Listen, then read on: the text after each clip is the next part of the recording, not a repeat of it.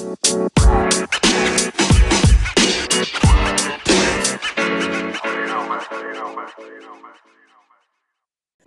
welcome to the Pre Snap Motion Podcast, episode number Deuce Deuce 22, covering week two action. I am your host, Chad Scott. With me, as always, is my buddy, Rich Hribar. Rich, what's happening, man? Chad, baby, what's happening? Week one is in the books, and uh, I don't know how you felt, but uh, you know, week one it, it felt like real football, man. Like I didn't really, you know, have expectations. Uh, kind of was preparing for the worst. How it'll be with no fans? Will teams just be sloppy with no preseason? And to be honest with you, like, or will teams like you know not play guys their full amount of snaps? And to be honest, it, felt yeah. like a regular week one. To be honest. Yeah, yeah, yeah. Uh, I think I feel, I feel like uh, the the shit was crazy. Um, I think you. I think we had talked about it. Like the the scoring in the games was higher than mm-hmm. uh, I think most thought that it would be, and I think we were kind of on that. But yeah, it was nice to see. Um, uh, you know, the bell cows being bell cows, mm-hmm. um, and and rookies. There were some there were some good rookies in week oh, yeah. one, and hopefully that will continue. Uh, hopefully Swift doesn't miss a game winning touchdown catch again because that oh was, uh, man, that was pretty imagine? brutal. Was pretty yeah. I, I, felt bad for him, man. I mean, Me just too. think your first game played and you had a chance to win the game. I mean, oh, you kept at home. Yeah, it's, like just that was the dream, man. Oh man! So what a great play too and drive that they had. I mean, it's just a bummer. Yeah. Um, Stafford looked good, man. I mean, I, I, I like Stafford. Hopefully, uh, Kenny Golladay is is coming back soon because I think um, I think he uh, he goes, Matthew Stafford goes. But uh, yeah, let's just get into this, man. Um, your worksheet is done for the week. Came out and well, it's not uh, done. It'll be it'll be getting updated. Yeah, I mean it's it's it's never done, I guess, but uh, that's out. So make sure everybody you're going to foot uh, sharpfootballanalysis.com.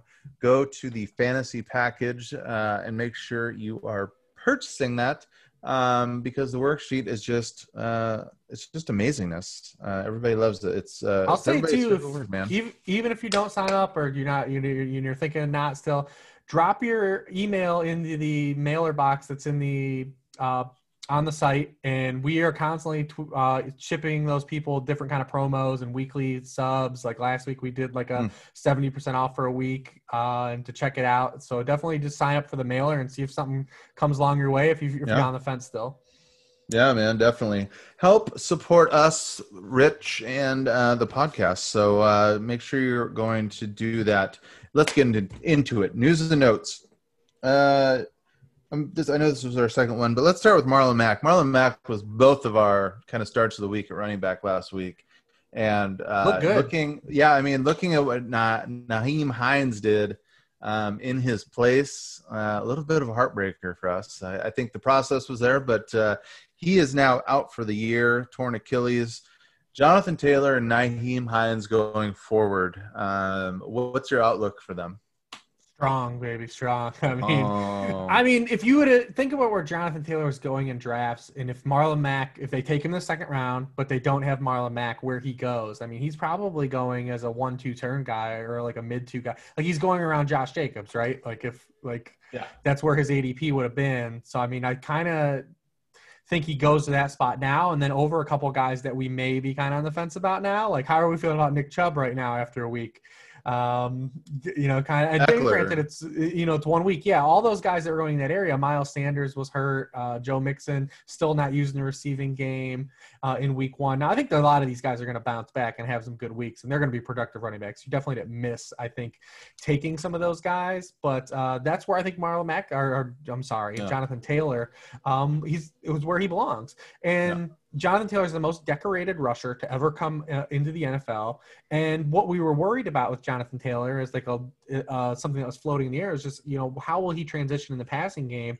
And he was targeted on 46% of his routes. It was the highest rate of any running back with double digits in week one. Uh, and he caught all six targets. I mean, it was more catches and targets he's had any game uh, in, in, his career yeah, uh, going back going right. back through college. So yeah. I mean, that without the concern uh, with that with that's already been alleviated that he can be used in the passing game they will use him in the passing game so that only i think ups him higher how many guys let me ask you this how many guys would you take like right now if i was offering you one for one trades would you say no to Mm, like definitely. So definitely McCaffrey, Zeke, Saquon, Kamara, uh, Derrick Henry. See, uh, saying yes or no? Derrick Henry. Derrick Henry. Uh, I'm. Uh, that's tough. I'll take Henry still, but that's okay. I think that's yeah. where we are though. Like that's the line, right? right? Yeah, uh, yeah. Clyde Edwards Helaire, you might probably take him still, right? I'll take Clyde, yeah. Yeah. So then Clyde. now what about Joe Mixon? Oh, definitely. I mean, I, JT for sure, just for the. So I think that's the line. Like you're talking, yeah. like for like a rest of the season outlook, and we've already talked about this all off season. Is that the Colts have one of the most favorable schedules in the league? Now we thought that week one too, and you see what happened. Uh, yeah. But uh, yeah, so I mean, hey, I, I, think that's where he is. I think that's where he's at, and I think Nyheim Hines uh, definitely has upside as well. I mean, because if you look at Nyheim Hines, he was clearly like a part of their offense because he was playing ahead of Jonathan Taylor. He was involved in the Goal red line. zone. He was yeah, he was there inside the ten getting carries. Um, he was stopped on a fourth and one in the inside the ten. Uh, he's definitely involved. I think it's really good sign for him as well. I think you'll see something similar to maybe like an extension of what we had like rookie you know Melvin Gordon and Danny Woodhead, uh, only with mm. a hmm. better version of rookie Melvin Gordon. Um, uh, so something like that. Um, so I, I think that you hit it. That's the line. I think that you're looking at for us this season. I don't think it was tremendous. He was a tremendously great draft pick where he was because you were banking on that upside, and you got it though right out of the box. Like now yeah. you got it for a full season. Yeah, feels good. Uh, congrats to those that uh, you know. People said, people said like you know people. I I, I feel like uh, a lot of it is people. Oh, people got bailed out uh, if you drafted. I don't think Jonathan Taylor. Right, I don't either. Phrase. I don't think I don't so either. either. He, I got him in auctions, uh, more in auctions. I've got him in a few auction leagues um, because it just the way my drafts played out this year. I was going running backs to start and then hitting wide receivers in the area he was going in snake drafts. So I don't have a lot of him in snake drafts, but I did scoop him up in a few auctions. Yeah, yeah, no, absolutely. I think uh, just good job and uh, good luck. I wish year. I wish I had more. I did. I do too, obviously. But uh, yeah, uh, news came out today. Chris Godwin uh, is in the concussion protocol, and so it's Wednesday today. He started a concussion protocol today. What does week two look like for Chris Godwin? And uh, don't don't uh, don't forget. I mean, Mike Evans is still a little banged up. His status is kind of in the air too um, I assume. So what's what's Tampa Bay going to look like uh, at wide receiver in week two, man? Yeah, the Chris Godwin thing is weird because he he went in concussion protocol today, not yeah. the first two days. Uh, you know, typically, I mean, you're the, in the medical field. I mean, if you are having concussion symptoms, do they usually pop up three days later or two days later? Uh, uh, not unless they just miss something. Right. I mean, so that's kind of weird. Like it's to light. I don't even know what the symptom was that they. I haven't. I haven't seen what the symptom was that mm-hmm. they that brought him there. No, me neither. So it's just something we're gonna have to monitor now the rest of the week. Yeah. Um, but I mean, I, I still think that Mike Evans, what, what he looked like going into last week and how he came out of that game, you should be excited. I told people this. Mike Evans, yeah, he had an awful game and was once again bodied by Marshon Lattimore. Uh, Marshon Lattimore just owns Mike Evans apparently outside of that one big game he had to kick off that the 2018 season. Um, but I, you should have been benching Mike Evans anyways based on all the reports, and then he comes out and plays yeah. 93% of the team snaps uh, and looks good. Like I came out of the way feeling like the, where I have Mike Evans, I was like, oh, that's a win still because one, I was really nervous about him coming in the game either being a decoy or just not being 100% or re-aggravating this injury yep. like DeVante Parker did. And he looked good, played the full allotment of snaps, and got out of there. Sure, like the results yep. weren't there, but I mean, moving forward now, at least in week two, I believe Mike Evans is good to go now. And now he yeah is going to be in a squeaky wheel spot where Bruce Arians already came out and said he wishes they would have got him 10 targets. Um, he's facing the worst defense in the NFL, Carolina. the Carolina Panthers. They've allowed three or more offensive touchdowns to opponents in 13 straight games going back to last year. That's the longest streak since the 1963-64 Denver Broncos. Uh, and then also the Carolina Panthers no longer even have James Bradberry, who also used to be kind of a mini thorn in Evans' side as well. Um, so, you know, it's a good spot, I think, to go right back to Mike Evans. And if Godwin is out, then that only helps him. And then it also helps Scotty Miller, man. Scotty was Miller say. was a little bit of everywhere uh, in week one. He had uh, six targets, five catches, 73 yards, had a long OPI that was a, a ball, was a beautiful ball by Brady. uh, on that one. Um, so he gets elevated too, and he's you know going to be in play uh, if Godwin is out. Um, to be a you know wide receiver three plus option as well in, in full yep. PPR leagues. So yeah, there's a trickle down here. I think it's a great spot for the Bucs offense as a whole. Like I just said, they're gonna you can probably pencil them in for three touchdowns plus in this game. Uh, so we want definitely want attachment and play your Bucs this week. Yeah, and that Scotty Miller. I mean, I like him. He's a gym rat. You know, he's scrappy. He's uh he's like a vertical other... dude though. He's not like a like he's a. I know. I just he's not just a, bringing out white white. I know, I know. Oh no, I knew where you were going. I was just you know he, he's a guy to get downfield, man. Yeah, no, uh, he's he's an interesting play. I think he's a, he's a good. I mean, I don't. Uh, it depends on how deep your dynasty league is, but he's a definitely add for me in uh, in deeper formats. So um, mm-hmm. Go check to see if Scotty Miller is available. Um, same game, Michael Thomas. Uh, didn't sound. I mean, it, high ankles are never are never great for any player. Um, but now it seems like it's it's worse than they obviously first anticipated. Looks like he's out for multiple weeks uh, as of right now. Oh, that sucks for people who drafted Mike Thomas. But uh, what does this do for the the Saints offense? Uh, anybody who who gets the bump for you um, outside of Emmanuel Sanders? Well, I think the the playing time bump. I mean, you know, obviously Tre'Quan was already ahead of Emmanuel Sanders and routes run in, in week one, but I think the, the biggest benefactor here, I think, is Jared Cook, Cook. Um, yep. because Jared Cook was Jared Cook was a guy that I was kind of on the fence about coming this season. You know, he I, I call him. He looked a lot like this year's Eric Ebron. He just didn't have a lot of targets, you know, and it was really hard to see with them adding Emmanuel Sanders for his target share to grow. And now with these, you know, the, the most, you know, target, the highest target share in the league a year ago out of out of the way, I think there's a lot more target to Jared Cook, and I think he's their most actually explosive playmaker in the in the receiving game right now. I think that played out in week one when he led all tight ends in yards per team a pass attempt. Uh, in the NFL last year, he led all NFL players in percent of targets either go for a touchdown or over 20 yards, um, ahead of even a guy like Mecole Hardman. So like Jared Cook, they use him. He's like the only guy they use downfield. I mean, you look at Brees's first game, everything was near the line of scrimmage except for targets of Jared Cook. Uh, so I think that it solidifies Jared Cook in the tight end wasteland that already played out. You know, everyone had their favorite tight end flavors, and in week one, what happened? We saw all the same random dudes popping up as you know tight end ones like Greg Olsen and you know Jordan Akins. It's it's it's it's just like that. It always plays out there at the tight end position. But I think this solidifies now Jared Cook as one of those guys you might have been on the fence at and maybe thought had some volatility. I think this puts him as like a top six tight end weekly now mm. while Thomas is out. And then of course it, you know, like I said, it bumps, it keeps Emmanuel, Emmanuel Sanders as like a wide receiver three plus guy. Uh, Tre'Quan's like a, you know, still got to monitor and, you know, roster and see where this thing goes because he played a lot of snaps. Um, but you know, you're not. None of these guys are going to turn into Michael Thomas. Right, right. Yeah, I think that I think that's the, the main point. And uh, uh, could you imagine if somebody did though? Tre'Quan Smith just turns into Michael oh my Thomas goodness, that'd be amazing. So I mean, I, I, thought you were going to say Taysom Hill. Taysom Hill was going to oh, be the big oh, benefactor. We might here. see some more goofy plays. Uh, yeah, definitely. Exactly. Uh, another name I think to keep tabs on is Deonte Harris. Um, Ooh, yeah. See see what happens with him. Another guy you might want to just stash um, in your deeper dynasty leagues, just in case if he's not if he's if he's out there. Um, Le'Veon Bell going to the IR with a hammy injury. Rich. Uh, Frank Gore, the, the ghost of Frank Gore, is back in the starting spot as of right now for the for the New York Jets. Um, Frank Gore and no Adrian upside. Peterson still start, yeah, still you know, starting.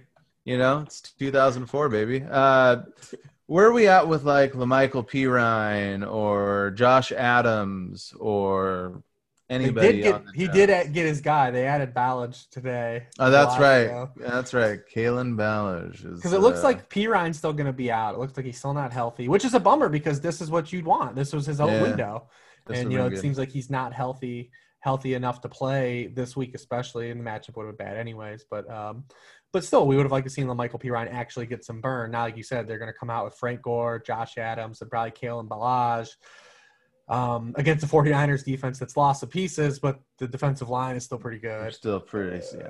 Pretty the defensive decent. line is pretty decent. So, yeah. I mean, there's no one here we're excited about. I mean, we can say they can force some Frank Gore touches, but I mean, what are you doing here? What are we really doing here at the Jets? Right.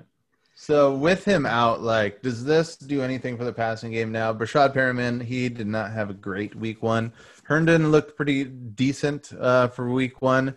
What I did like about Perriman is that he was out there for like 100% yep. of the snaps. Um, that's always good, especially when you're moving teams and it's week one. Um, and then he had that knee issue that he was dealing with off. So, I mean, 100% snaps, good sign. How's his outlook moving forward? Yeah, I think he's definitely a guy to not be discouraged uh, by the start. I mean, he was he was thrown out to the Tre'Davious White. You know, it does, was never going to be a good spot for him. But like yeah. you said, the, being fully healthy. Again, we talk about these these guys that we had questions about just from a health stance. Seeing these guys be fully healthy is a major just progress, anyways. And he was a guy you drafted as a bench player, anyways. Yeah. But you know, the matchups get a little better. I mean, even this week is not the worst spot with the, the amount of injuries the 49ers have in their secondary. Um, it, it, could be worse. I think he's definitely still not a guy you want to thrust into starting lineups, but, you know, he's definitely got to keep a pulse on, maybe get cute and, you know, run him out into like a, a weird, you know, cost saving, you know, DFS Hail Mary play. But, yeah. uh, definitely I still think it was a it was a it was more of a pro for his week one than a, than a lot of just looking at the box score and understanding that he got nuked by Tre'Davious White. I mean, every yeah. the last three times they've played the Bills, they have just funneled targets to Jamison Crowder, and that just happened again. Yeah. yeah, yeah. And then he ran like seventy six yard touchdown. It took like twenty seconds. It was uh, it, it was. And he's got a hamstring too, so. I mean, it's we talked about this. This was that was the one thing that held uh, that held true that we were a little bit pessimistic on in going into week one was just the amount of conditioning based injuries. Now, Michael Thomas, that's bad luck, the high ankle sprain, yep. but there was a lot of hammies and quads and groins in week one, and hopefully that doesn't become a regularity. Yeah, and God, even heading into week week one, we saw injuries yeah. with Courtland Sutton, and, yeah, yep. Golladay. It's just. Uh, yeah, we'll see. Um, next is James Conner, being James Conner. Uh, exited week one early, and uh, some guy named Benny Snell didn't look like 2019 Benny Snell came in and looked really good, Rich. So, uh, you know, it lied on for James Conner, as they say. But uh, Benny Snell, if uh, if James Conner's out, what does what does Benny Snell do for you? Yeah, I think Benny Snell is like an interesting, like uh, you know, short term play, a volume based play you can play as a home favorite. I think that outside of if you're looking for a big picture, I think what this does is this just hurts James Conner more than it makes Benny Snell like a you know full season long guy. Um, because he did, he looked like the better runner when he was in. You know, he's definitely you know transformed his body a little bit, and but um, so thinking that they'll just go back to like James Conner as like a bell cow role is definitely up in the air now with, with Benny Snell looking good. And if he plays well again this Sunday, assuming Conner's out when Conner comes back, they you know, may give it work him in a little bit more. I the injury doesn't seem like it's a, a, huge concern, you know, from the people I've seen for Conner, and that he could potentially play this week. So we'll see. Uh, the one thing with Benny Snell is the, that the still is the big bummer is that like he still was just a complete zero in the passing game. Uh, they brought Jaylen Samuels in every time to run a pass route uh, over Benny Snell, and you know he only caught just three passes as a rookie. And we saw this when he took over for Conner last year. They would kind of run this one-two punch where Benny Snell would just he's just really rushing reliant. So if he he can be a volume based play, but if he doesn't get a touchdown, then you're really holding the bag where his yardage doesn't really have a lot of conversion into fantasy points. So he's a little touchdown dependent. I thought he looked great though on Monday night. Um, I think this is definitely bad news for Conner, a guy who I, you know, was pretty high on as a guy getting in the third round. Um, and it definitely, I think, dings his outlook severely. Yeah, absolutely. Um, Benny Snell is like a very, very poor man's Derrick Henry without um, being Derrick Henry. or the so. rich man's Bo Scarborough. Hey, oh, I like that one better. Let's go with that one.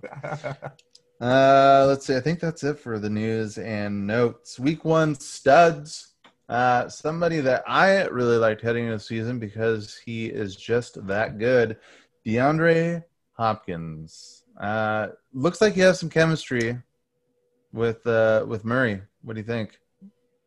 Yeah, I would say so. And I thought that the way they used him was really smart. I mean, they just lined him up on the opposite side of the field from Sherman and just peppered him with targets.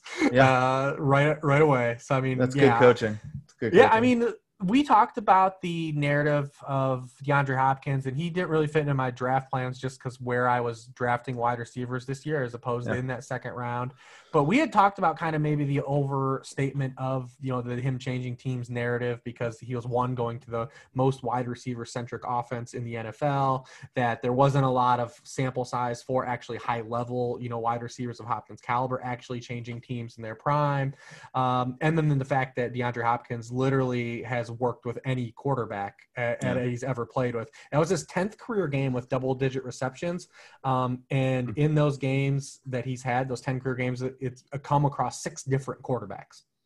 I mean, he's just been a guy that's played with a lot of different quarterbacks and none um, a, a, lot worse than Kyler Murray yeah. and Deshaun yeah. Watson. He's made work. Uh, so yeah, and I think he's definitely a guy that you're going to look at from a PPR league. Is he going to get 16 targets every week? No, but he's going to get a lot of targets every week, uh, and you feel good about that moving forward. Yeah, and then on the opposite side of the spectrum, uh, Christian Kirk, one target or no, five targets, only one reception. Uh, but that was yards. the Perriman thing we um, talked about. I mean, mm, he ran 80% mm. of his routes uh, on the right side, and yeah. they just didn't target Sherman. They were just like, here you go, get over, yeah. run. So he exercised on that side of the field a little bit uh, while D, D Hop was doing work. So no, no need to panic on Christian Kirk then. I mean, I don't, I don't want to say in panic because we want to see him play well, and it's you know we didn't get that last year, and we're holding hopes on that upside. But I would say that that the the game plan that they deployed in Week One had a lot to do with what happened in that game uh, and why DeAndre Hopkins got so many targets. Yeah, absolutely. Uh, Alvin Kamara comes back strong in Week One with uh, he had the hat trick, I think, three touchdowns. Oh, he would have had three, right? That's right. No, I thought he had two and one, but I could be wrong. Um, I should probably know this as the as the host. I thought he had two receiving, one rushing, but I could be wrong. I probably am. Um, yeah, I think. But again, five, I mean, five eighty one and one receiving. Did he have two rushing? He definitely should have had two. If he just puts that ball, it doesn't go out of bounds. Yeah, that, I think maybe that's what I'm. Maybe that's what I'm. But that's the of. karma Sean Payton got with Michael Thomas, man. Like yeah, yeah. So it is. Yeah, I mean, obviously you were Just right on that one. but it was good to see him kind of back and looking like Kamara. Um, the the rushing wasn't quite there, but you know we uh, we love the receiving yards and what he can do in that game, um, in the receiving game, and so uh, I like that. Davante Adams, though, I mean, this was dude was just a beast on in week one, and I mean, you you said it before. You had Davante uh, Adams as your number one wide receiver heading into this year, yeah. Yeah, we did here on the site all summer just because the layout was, you know, that he looked like Michael Thomas. So his usage was just like Michael Thomas, and we expected Michael Thomas to, you know, air quotes, fall back to the 150 target range instead of 190. but, you know, we thought Adams had a really good shot to lead the league in targets over the course of the full season. Um, and that kind of played out in week one. And he's yeah. and they've got a really great schedule, uh, especially when you look at some of these games the Packers have coming up. I mean, this week they got that Lions secondary that lost everybody due to a hamstring injury. They've got the Texans coming up. They got the Falcons coming up. I mean, it's there's a lot of spots where you're going to be on this. I thought Rodgers looked great, and Rodgers is yeah. a guy I've taken pot shots on over yep. just kind of the cachet he's built up and compared to the play he's had on the field the past yep. couple years. He was sensational. It was the guy we saw in 2014. He's throwing the ball vertically downfield. He's elevating receivers. We knew Aaron Rodgers had kind of lost it when he wasn't able to elevate these guys. Remember, he was always elevating the Jarrett Boykins, the James Joneses. He was making those guys good fantasy players, and that kind of wore off to where it was just like, well, there's Davante Adams, but he wasn't elevating those guys. And then week one, you have Lazard hit, you have Valdes-Scantling hit. That's when Rodgers is firing, and you can tell he's a talent elevator. I hope that continues. It was a favorable spot. The Vikings had a lot of moving parts, but it, I'm very encouraged. Like I said, their schedule is great. I have I went out and scooped up Rodgers in a bunch of leagues today where he was available just to ride this out and see if he is a guy that can channel that, you know, moving forward. Yeah, and like you said, I mean the schedule the schedule that's coming up is is is, is going to be pretty nice. So I mean, worth worth a shot and worth your, a start in your lineups this week. Um, considering, I mean, most people in one QB leagues, I mean, he wasn't even drafted in a lot of them. So uh, let's let's uh, let's move on to your people. Who are your studs for this week? Yeah, anybody yeah, in particular? I, I mean, listen, I mean, outside of James Conner, the big miss on James Conner, and you know, hopefully that we still time will tell. Maybe this comes back, it, it recoils our way. But uh, other than, other than that, most of the people that were in the draft plans that I followed had a great week one. Adam Thielen, uh, you know, Cam Newton, uh, Ben Roethlisberger, Joshua Kelley. I thought he's a guy I drafted almost yeah. everywhere on benches, he and he already looks like a, a guy that's going to be involved and has a chance to have a larger role. Obviously, everyone was on Calvin Ridley in that smash. DK mm-hmm. Metcalf. Mm-hmm. Uh, we got Russ the Cook, Hollywood Brown. I mean, all those guys were great in week one. It was the, it was a good week for fantasy Twitter. That's for sure. Yeah, we yeah. need, I mean, we need to talk about J.K. Dobbins. I mean, yeah, I mean, there's still a ways to go. That was a little weird the way it was wonky. Hit. yeah. I mean, he didn't have a lot of yards. He got the two the two bunny touchdowns. Uh, but it is nice to see J.K. Dobbins um, already kind of above Gus Edwards. So it's yeah. like one less rung we have to climb and that and that was the main takeaway for me is like he doesn't have two two running backs to hop over now. It's just if Mark if Mark Ingram gets injured, I mean J.K. Dobbins is that league winner we've talked about. So uh, let's go into our starts of the week. So again, uh, this is where we take the fantasypros.com current fantasy rankings that all you fantasy analysts do. Um, and then we go outside of what you would typically start in your 12 team leagues. Uh, we were, we'll start with quarterback, and I am going to hand this one off to you first, Rich. Who do you like as your QB this week? Yeah, yeah, you beat me up here uh, last week in this, so I got to try to have some retribution. Um, I'm going with Ryan Tannehill. Hmm. Um, out of these guys. I mean, out of these guys that are outside, I think he's the top streamer of the week. You know, it's interesting the way it played out in week one because we knew coming into the season, Tannehill was a guy that we had earmarked for like regression. You know, he, you know, the high pass attempts, the high, the high yards per pass attempt, the high touchdown rate he had last year. We anticipated those things would happen, and that potentially if they came down, that he would just have to throw more. And that kind of played out in week one. I mean, he threw for just 5.8 yards per attempt. Uh, the touchdown rate dropped. Uh, and, but he had uh, 45 dropbacks, which was the most he ever had since he's been with the Titans. And he still was good for fantasy. I mean, he only finished his QB 16, but that's because it was such a high scoring opening week for quarterbacks. He had yeah. 19.4 fantasy points. Like if you played that, mm like that didn't bury you, even though yeah. he was in context of the position, the QB 16. Like that was fine still. And now he gets a home matchup against a Jaguars defense that allowed the third most passing yards uh, in the league in week one. Uh, they were 28th in completion rate uh, in week one allowed.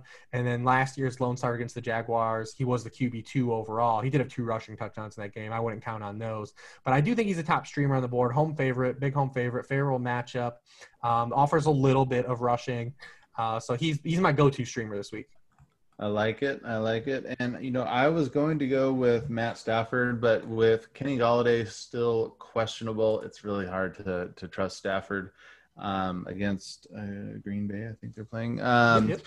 So I am going with our boy Teddy Bridgewater against Tampa Bay. Currently going uh, ranked as the QB 26 over at Fantasy Pros. I like the over under at 47 and a half. Um, I like that he his yards per attempt last week was 7.6. That was ninth best in the NFL or ninth best of quarterbacks for week one. Um, he did this without target, with ba- basically not targeting uh, Christian McCaffrey. Only four targets. I like that he spread the ball out. Um, nine targets to, to to Moore, eight to Robbie Anderson, eight or five to Curtis Samuel. Um, Moore only had four receptions for 54 yards, and I think he missed on a deep ball that uh, Moore was was was open on. So it could have been even a better day, but that's you're going to see a better better uh, catch percentage than 40% for for for DJ Moore moving forward. Tampa Bay's rush rush defense again looked good last week. They held the Saints to 34 attempts for just 82 yards, and that's a 2.4 clip. Um, and so I, I don't know if they're going to be able to run the ball with much success with McCaffrey. So I think those short intermediate passes from Teddy Bridgewater will be what wins in the game if they do end up winning the game. And again, this this de- their defense is terrible. Um, this is this is uh, they're playing against an offense. If Chris Godwin is, pl- is playing, that is explosive, um, and so they'll have to keep up. I really like Teddy Teddy Bridgewater in this spot this week. Yeah, the interesting thing uh, with Chris McCaffrey is he's had 98 or more scrimmage yards in every game since the start of last season, except for the two games they played the Buccaneers. He's had just hmm. 57 mm-hmm. and 53 total yards against the Buccaneers, and the Bucks, outside oh. of giving the touchdowns up to Alvin Kamara, defended him really well. Outside of that, you know, one Taysom Hill yeah. trick play. So yeah, I mean, I think it's a game where they're going to need, you know, that the volume that they had and the dispersion of targets that they had to those wide receivers. Um, and they're capable of doing it. So I mean, yeah, it's a their game script's going to be there for it for sure. Yeah, I mean, of course, it's going to be hard to start Teddy Bridgewater um, as like your QB start uh, in one QB leagues, but I think he's a definite play if you're in a super flex sort of league because uh, I, I, th- I, just think the points will be there.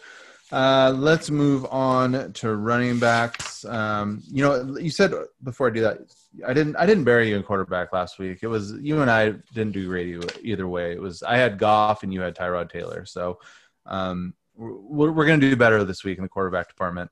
Last week, again, we're we have to do better because we we both had Marlon Mack and uh, we we all saw how that played out. Left the game a little was, early. Listen, man, Marlon, I, am not going to count that as a loss because he had 56 yards on his touches. Like he, yeah, was, I mean, was, he, gonna, he was, it was, on its way. Yeah, it was on its way, man. Yeah, no, it's unfortunate, man. It was, uh, it was right there, and uh, could have had it, but uh, also bummer for him, man. Headed into free yeah. agency with an yeah. Achilles, like that's probably a death for him. Like, right? It's like, too bad. Like, no one's probably going to touch him in free agency, or if not, it's going to be like a deep flyer. Um, just yeah. a real, real bummer. Uh, the way the timing of his injury uh, in in a career sense. Yeah, yeah. Hopefully he can. Uh, you know, and, and the type of injury he has. I mean, it's just tough. It's just tough. No running. I mean, for, no running backs have no running yeah. backs have come back from that. Yeah, yeah. It's uh, it's too bad. Hopefully, hopefully he'll be the exception to the rule. Let's let's do better this week, though, Rich. Uh, let's get better. Let's do better than 50, 50 plus yards. Okay. Uh, running back, I think I'll start. Miles Sanders is the RB thirty two. No, I'm just joking. Oh, I'm not gonna do that. Yeah, I, was like, I, I, was, I was like, if he does this, I'm gonna, I'm gonna Mutombo this. I, uh, yeah. So right now, Miles Sanders is the rank as RB thirty two, and I'm pretty sure that's just because some rankers haven't had their uh, their the ranks updated yet. So I won't do that. I am going to, however, go with somebody we talked about earlier. Um, he was kind of the the goat of the of the game last week, and that's D'Andre Swift. Currently as the RB 42, he's going against Green Bay. I've already talked about the over under at 49 and a half. Um, I like that. Uh, I liked that he was involved in the pass game. He had five targets last week. Um, he had a goal line carry that he did convert for a touchdown. He didn't have many rushing rushing yards, but again, if Kenny Golladay is out, um, they don't have a whole lot of playmakers. And if Green Bay is um, is as good as they looked in Week One, they're going to have to keep up and keep Swift on the field because you're not going to have Adrian Peterson yeah. getting 20, 20 carries a game. You're not Kerryon Johnson is we we know what Kerryon Johnson is. I feel like now. So D'Andre Swift, uh, he's he, this is his time to shine. I think he's going to make up for what happened last week. Last last year, Green Bay gave up the ninth most fantasy points to running backs, 11th most uh, receptions to running back in 2019. Uh, so I really like D'Andre Swift in a comeback spot uh, for week two. I, I, like that call, man. I like that because I mean that's the layout. You got a, the receiving back uh, in yeah. in a game. Ambiguity. Chase. Ambiguity. I like, I like yeah. that one a lot, man. I like that call. I'm gonna go with a rookie running back as well, and I'm gonna reach a little bit on this one. So I have a little fun here. I'm gonna go with Zach Moss. Hey, um, I almost picked him, Rich. I almost did. Yep. Yep. Yeah, I'm gonna go with Zach Moss. I mean, you look at the, you know, week one, uh, he had 39 snaps. Um, 11 touches. The yardage wasn't there, but we talk. Uh, uh, you've been talking about you. The Jets just really sell out to stop the run. They were number one in rushing EPA last year, uh, and they came out and just let the Bills do whatever they want in the passing game. That's kind of the defense that they play. So I'm not really worried about like either of the him or Singletary's yardage, the lack of yardage they had rushing um, and, and, worried about them. But he had nearly a 50-50 split, 50-50 split uh, with Devin Singletary. Um, he had all the goal line opportunities. He was even in on Josh Allen's, you know, bootleg run. He caught a touchdown. Um, that's kind of the role we were hoping he was going to have to start out. Uh, and I think it's a positive game script game against the, in a better matchup. So they had a positive game script in a bad matchup last week where they just really couldn't run. But if they get a lead against the Dolphins, the Dolphins allowed 153 yards from scrimmage on 30 touches to the New England backs a week ago. We, you know, we're not counting Cam Newton's yardage at all. Um, so I think that Zach Moss is kind of like a, a flex worthy play if you're in a real bind uh, and has some upside in a positive game script game um, with the Bills. Nice. All right, let's move on to the wide receivers. I will let you go uh, go first on this one. Please don't. There was a there was a few options. I was really bummed to see CeeDee Lamb already ranked up highly. Uh, I was really looking for him. But you know, was not ranked up highly. That was really good in Week One. Well, was Parris Campbell. So I'm gonna go with Parris Campbell. Is that your guy? It was one, yeah. That was one of the guys I was going to talk about. I nice, did too, nice. just in case. I, I mean, listen, Campbell was impressive in week one. He looked like just a natural slot receiver. You know, it wasn't him getting screens. It wasn't him getting, you know, just gadget plays. Uh, lined up in the slot for 90% of his routes, caught six of nine targets for 71 yards. Had like that mind meld with Keenan Allen, man. Yeah, they, they, those anticipatory Keenan throws. Um, and then, you know, Minnesota allowed Green Bay wideouts to catch 10 passes for 151 yards and two touchdowns out of the slot in week one. Uh, so, I mean, if this game script plays out to where maybe we get a little back and forth and these teams throw it a little bit, even though both teams want to run the ball. But I already think that Campbell in PPR leagues is worth kind of, you know, starting as a wide receiver three plus. Um, and then the matchup is also really good. And then Pitt, Michael Pittman Jr. was stuck you know rotating snaps with Zach Pascal, who still was ahead of him. So I think it's still Campbell and Hilton at the very top of the food chain. And this Vikings secondary, man, it, it wasn't just Davante Adams beating them up like we talked about earlier. Um, and, and Rivers outside the turnovers threw for a bunch of yards in week one. So I'm going to go with Campbell. So I think think he's uh, worthy for another start here. I like it, and I I'm glad I did a different receiver because um, Parris was the first one because he was the uh, wide receiver 40 right now uh, over at Fantasy Pros. But I did do a different one, and that is somebody we you just talked about in Allen Lazard. And I feel like maybe I'm chasing points here, but again, the over under in this game is 49 and a half. Um, last week he saw he got four receptions, 63 yards, and one touchdown. I like that Aaron Rodgers looked for him often on third down. Um, Rodgers, he had 44 attempts last week. I think that was more than we anticipated him getting in uh, the offense that he runs. What I love most about Lazard is that he had the second most snaps out of wide receivers by far. He had 69 snaps uh, compared to MVS, who was third, and he had 42 snaps. Um, and again, I, Lazard was even he even had a rush for 19 yards, so he can be used in different ways and can score in different ways. Um, Lazard looks like the real deal. Um, big, big, huge target for for Aaron Rodgers. Um, and I, I, I just like his outlook against Detroit. And like you said, I mean, all their all their cornerbacks are are dinged up. They're going to have to be focused on Adams, who's going to get his anyway. So Lazard will should be there for uh, for some some good usage. Uh, last week, I forgot to mention that uh, you had started Anthony Miller. Um, I think he was four for 76 and a touchdown, had a beautiful uh, touchdown catch in the corner of the end zone, uh, right at the pylon. Um, and then I had Diontae Johnson, who I got bailed out on for a touchdown, but he did have uh, he did have 10 targets, so he was okay. Yeah, he was, um, yeah, he was all right. But I do like Lazard for for week two, so I'm going to go with him.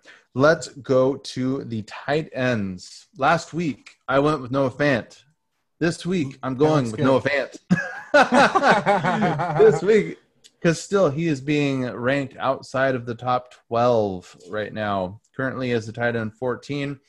Last week saw the second most targets uh, with Drew Lock at quarterback, and again, Courtland Sutton wasn't. Uh, he was a sit last week, and he. I'm I'm assuming he's going to play this week, and I think that actually helps Noah Fant in the long run. Um, last week he had six targets, five receptions, 81 yards, and a touchdown. You can see what he does when he has the ball in his hands. I mean, he the the run after catch. He's just he's one of those tight ends that you're just like that dude's that is pretty awesome. And so they're going to look for ways to get him the ball. He's just he's a matchup nightmare. Uh, over under right now is is is pretty low, but this is these are two offenses. He's going against Steelers. They both look pretty pretty bad considering what they could be uh, talent wise uh, for 2020. They both look bad in Week One, and I kind of feel like um, they're both going to have back uh, bounce back weeks for Week Two, and this could be a shootout that people aren't really looking at. And so I kind of like uh, Noah Fant again as tight end 14. I have a feeling you're going to go with Logan Thomas, but I'm gonna I'm gonna let you go. I had Logan Thomas, but uh, Arizona, baby. Oh. I, I, know I didn't want to be chalky. It is a revenge game too, technically. Because remember they drafted him as a quarterback. Uh, oh yeah, they did. That's so right. Technically, I think it counts as a revenge game. Um, it does um, technically, and yeah. I could make the case for Logan Thomas, but I think a lot of people are going to hear Logan Thomas's name on other podcasts. That's why, like when you did the D'Andre Swift call, like you know that the, we we like to go a little bit against the grain here. So I'm actually yeah. I'm going to go against the grain against the guy that just completely disappointed in Week One, and it's Austin Hooper. Um, oh, nice. He, he, caught just two targets for 15 yards. Um, but David Njoku was placed on IR after the game, the short mm-hmm. IR this year, not the full season IR, because remember it's just three weeks. Um, yep. But after ranking 30th in yards per target allowed the tight ends last year uh, and 23rd in touchdown rate, uh, the Bengals allowed Chargers tight ends to catch six to 10 targets for 83 yards. Jarvis Landry on a short week looks like they are monitoring his you know, kind of, uh, you know, snap count and usage. Uh, he's not really practicing, you know, on the short week, so he might be limited in this game. Um, I like the Browns to kind of just not look as ter- bad as they did. It was a buzzsaw game, and they didn't. Yeah. You, even in a game where you know they're going to get romped, you don't want a team to look that bad. And they were, I think, objectively the best offense in the NFL in Week One. Um, yeah. But I think they'll look a lot better at home against the Bengals, and I think Hooper will get involved in a matchup that's been, you know, favorable for tight ends, anyways. So I like Austin Hooper because no one's gonna talk about Austin Hooper, and um, just not for that reason because I think it, I think it lays out. I think early in the season, you always want to look at these guys. I think that disappoint in week one. I think Hayden yeah. Hurst is in a good bounce back spot. Um, yep. He's still being treated that way by the industry. You know, he led the NFL in route run. I mean, listen, guys, guys have bad weeks in the NFL, and I think early in the season, it's it's more scary to people when you have a bad week one. People are like, well, what do we do with this guy? What do we do with this guy? Yeah. But I still think Austin Hooper is going to be involved moving forward. No Njoku, good matchup. Uh, I like him to bounce back on Thursday. Love it, love it. Um, that's it for our starts of the week, I guess. I mean, unless we want to talk about kickers and defense, which we don't, so we're not going to. We do not. I do have a little game of this or that, though. You can get with this, or you can get with that. You can get with this, or you can get with that. You can get with this, or you can get with that. I think you get with this, because this is where it's at. You can get with this. All right. So, uh, let me adjust things here this or that. We're going to talk about week one over or under reactions here, Rich. Good time to do it. Week one is mm-hmm. always is fun to talk about, about, these. It. So, yeah, we just did. So let's do um, Josh Jacobs or Austin Ekeler? I mean, you've got to be pretty pleased with Josh Jacobs' usage. Now, we always knew he was going to smash week one, regardless. Yep. We knew he was going to destroy the Panthers for the reasons we talked about the Panthers multiple times on the show. But, you know, career high snaps, career high routes run, career high targets. Um, that's what you like to see. Now he's going to be tested, you know, in this Monday night game against the Saints and actually over these next several weeks. Mm-hmm. Um, they're, they're going to be they're going to be underdogs. They're going to put this to the test that week one usage, but I think you're really pleased where Ekeler kind of leaves a little bit to desired. He did get you know he played a career high 50 snaps and had a career high rushing mm-hmm. attempts, but I thought Joshua Kelley looked really good as a complimentary player, and Joshua Kelley got the carries inside the 10 yard line. And then we just didn't see Tyrod or the Chargers use him in the passing game. Austin Ekeler is creatively. I mean, he's a guy you should be flexing out, and you don't really have a third wide receiver. Get creative and create some things for Austin yeah. Ekeler and get yeah. him involved. He just he doesn't. He's not a guy that just needs checkdowns. Um, do the, some of the stuff you did with him last year. But I think right now with Ekeler, I think he's going to have a high floor based on you know what the Chargers want to do. But I am a, a little concerned that he may look like um, how Devin Singletary looked last year. Mm. Like where you know, I mean, you're just not getting the amount of receptions you want, and you're not getting the goal line carries. Yeah. Uh, just one game, there, so there's reason for that to, to to oscillate, and he's got great matchups against the Chiefs and the Panthers coming up. Um, but I think right now, as it per- stands out, Josh Jacobs has a lot more touchdown upside, and if he's going to catch Yeah. passes, Yeah, yeah. I th- I think you have to go with Josh Jacobs here. Um, the next one I had was, and we we basically did it earlier, was Jonathan Taylor versus Joe Mixon and or Nick Chubb. We're going Jonathan Taylor, right? yeah, I think so. Yeah, yeah. All right. Uh, let's go to wide receivers. Um, a little different. I mean, they, they had about a round or so ADP difference, and maybe that maybe that changes now in Terry McLaurin versus DJ Moore. I mean, I want both these guys still. I think I think it's a definitely don't un, you know don't overreact to how both these guys produce from a final line stance. I still am not moving off of like where I was pre-draft though either. I think I still came out the positive for DJ Moore's usage, led the team in Yep. targets. He had two end zone targets. I mean, the Yeah. bugaboo for his career so far is that he had 10 end zone targets through two NFL seasons. They Yeah. dialed up plays for him when they got in the red zone. They didn't convert, but that's what you want to see. He had the same uh, depth of target as Robbie Anderson uh, in, in week one as well. Uh, 27% of team targets. Um, I'm just not going to move off of where I had uh, DJ Moore, which was uh, a few spots ahead of McLaurin. And let's go with the Browns: Hollywood Brown or AJ Brown. Who you got? Uh, I'm going with Marquise Brown.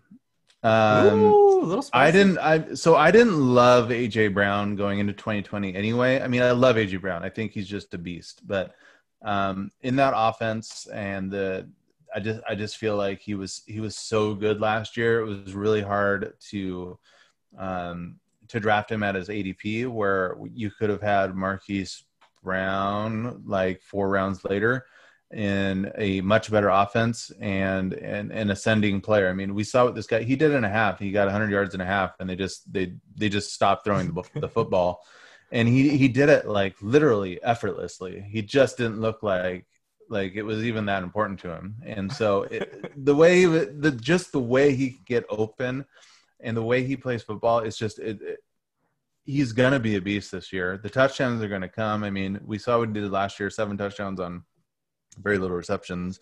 Um, but I think this guy is the sky's the limit for this guy. Um, AJ Brown is a beast. Uh, there's there's no getting around that. But um, where their ADPs were, I mean, and and what I'd want moving forward, I would I would take Hollywood Brown.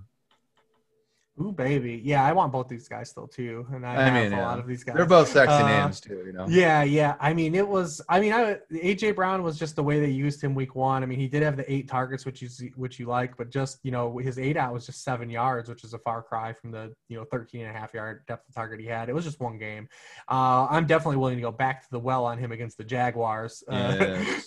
this week. Yes. Uh, I mean, I definitely wouldn't run away from him. I mean, but it is concerning that you know, even going back to last year, the last four games that they've played, uh, Corey Davis has just outright um, out targeted him, uh, and he's had just 103 you know total yards over those games. You know, they're not getting. There's a lot of volatility there, and, and we can live with Yeah. volatility with the spike weeks, but we do want the spike weeks to kind of come at a little higher rate than Yeah. um, they have the the past four games we've seen him. Um, I still want to give a slight edge to him just because he's that archetype receiver I love. Uh, but uh, I'm a sucker for that, that that guy, man. I'm a sucker for that build the receiver, DK Metcalf, AJ No, Brown. Like, you're, you're speaking my language, uh, but I love Hollywood Yeah, too. I I mean- will still, I'm just not ready to come off my pre-draft uh, notions for these guys, but I'm definitely open to being wrong about that when it comes to Hollywood, even though I love him.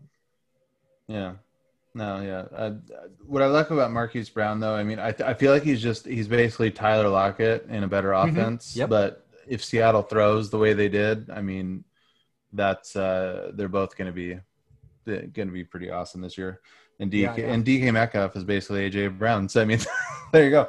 Uh, let's go with the tight ends. Um, Noah Fant, or I mean, uh, we've been talking about Noah Fant a lot, or TJ Hockenson, who another guy we talk about a lot.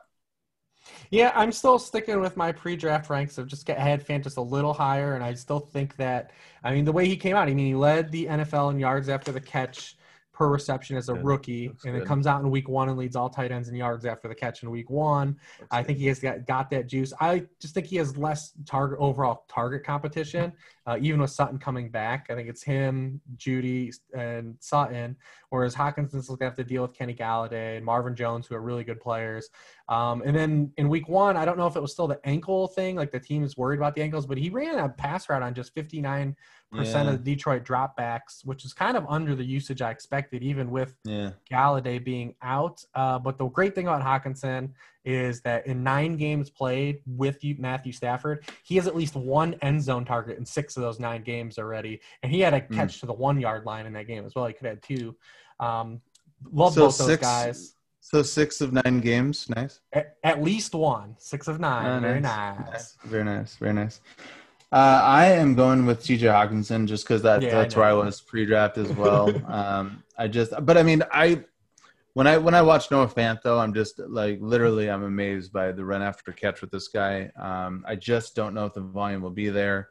Um, with Matthew, I and, and whenever I whenever I have a toss up, I always pick the better quarterback, and right now it's obviously Matthew Stafford. So that's why I'm going TJ Hockenson and Like the dudes should be. So, um, do you have any? Do you have a this or that? Give me. Do, you have one? You can throw me one if you Um, want. off the top of my me on the head. spot. Yeah, no, uh, nothing I really think of uh, off the top of my head for this or that.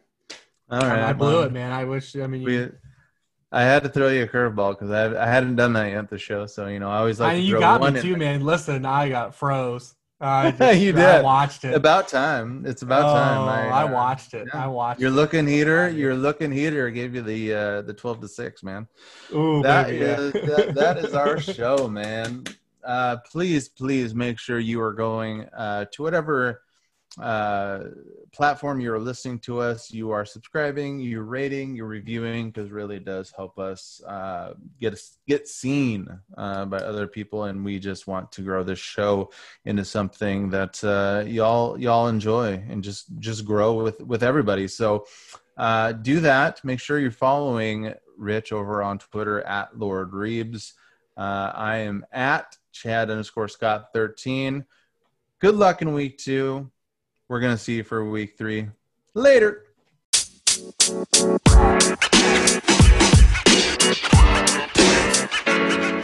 man. You know, man. You know, man.